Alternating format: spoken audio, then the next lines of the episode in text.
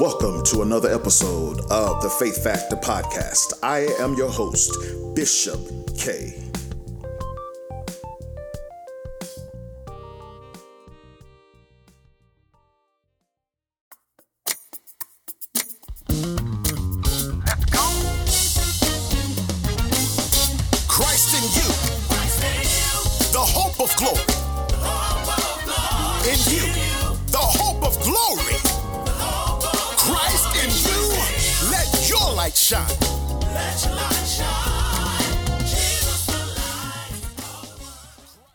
Grace and peace. Today I want to come from a very familiar passage of scripture, Philippians 4 verse 19. And it reads, "And my God shall supply all your need according to his riches and glory by Christ Jesus." Brothers and sisters, this verse is one of the most practical we will ever encounter in the Bible. Every one of us faces needs in our lives. At times, they are beyond our own means. Those are not the times to become anxious or to panic, nor should we give up in defeat. It is at these times that God wants to draw from his unlimited storehouse to meet our need as only he can. Beloved, do you believe God can meet your needs of your finances, your health, your children, your parents, your church?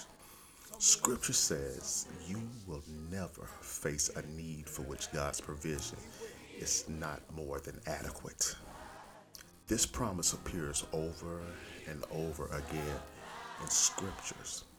Psalm 116:6 says, "The Lord preserves the simple. When I was brought low, he saved me." Hebrews 4:16 says, "Let us then with confidence draw near to the throne of grace, that we may receive mercy and find grace to help in time of our need."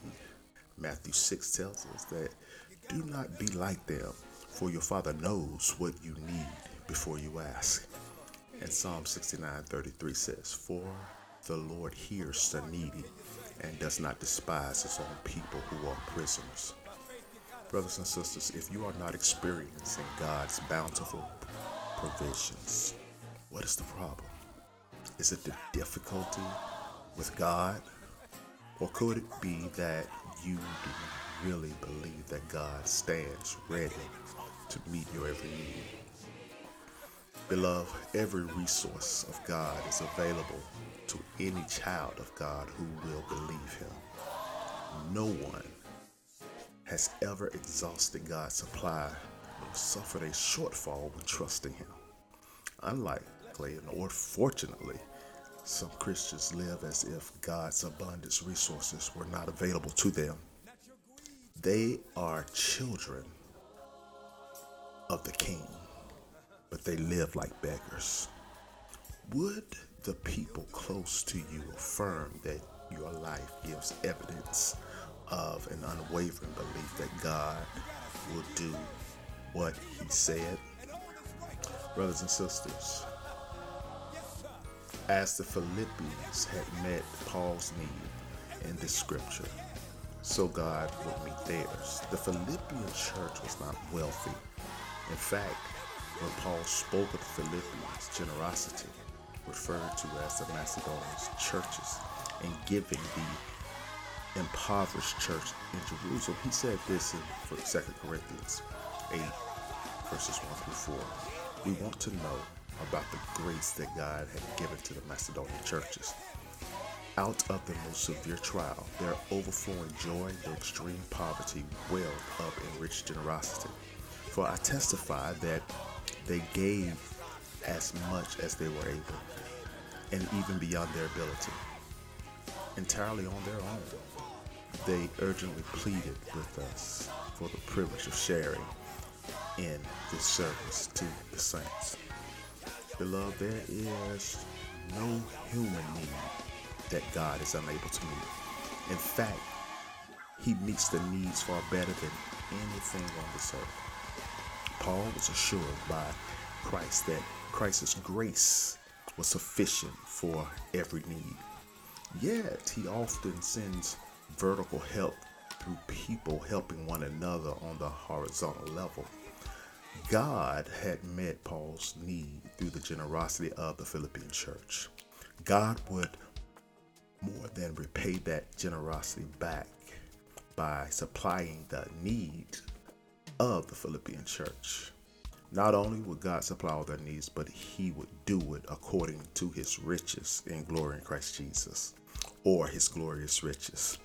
Believers cannot begin to even comprehend God's riches in glory. His riches are limitless, infinite.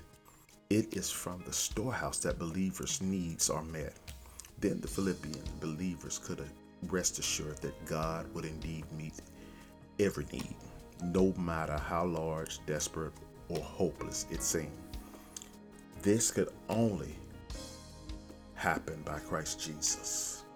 That is, believers' relationship with Christ.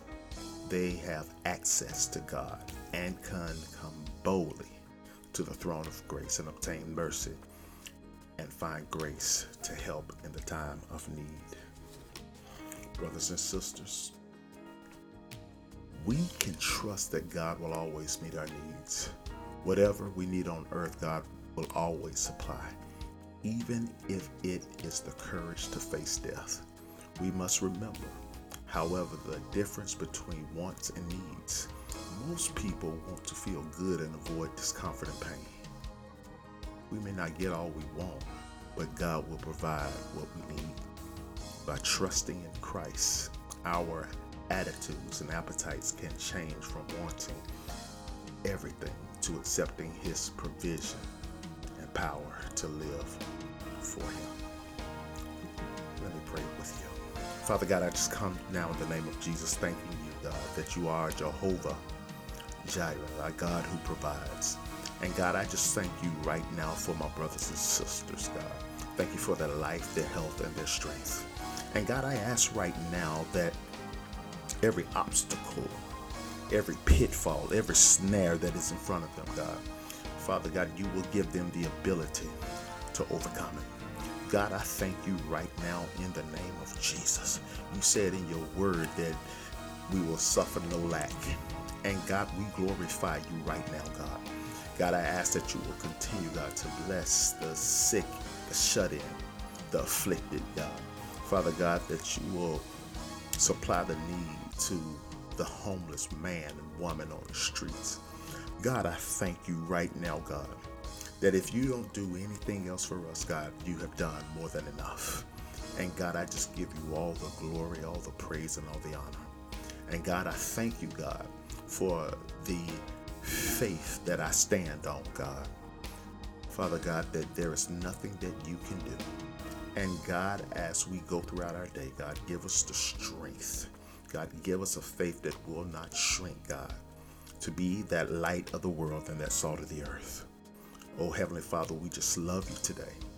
And I ask that you will bless my friends, God, and they're coming in and they're going out. In your son Jesus' name, I pray. Amen. Listen, beloved, that is my time. Remember that God loves you, and I do too. Until the next episode, bye now.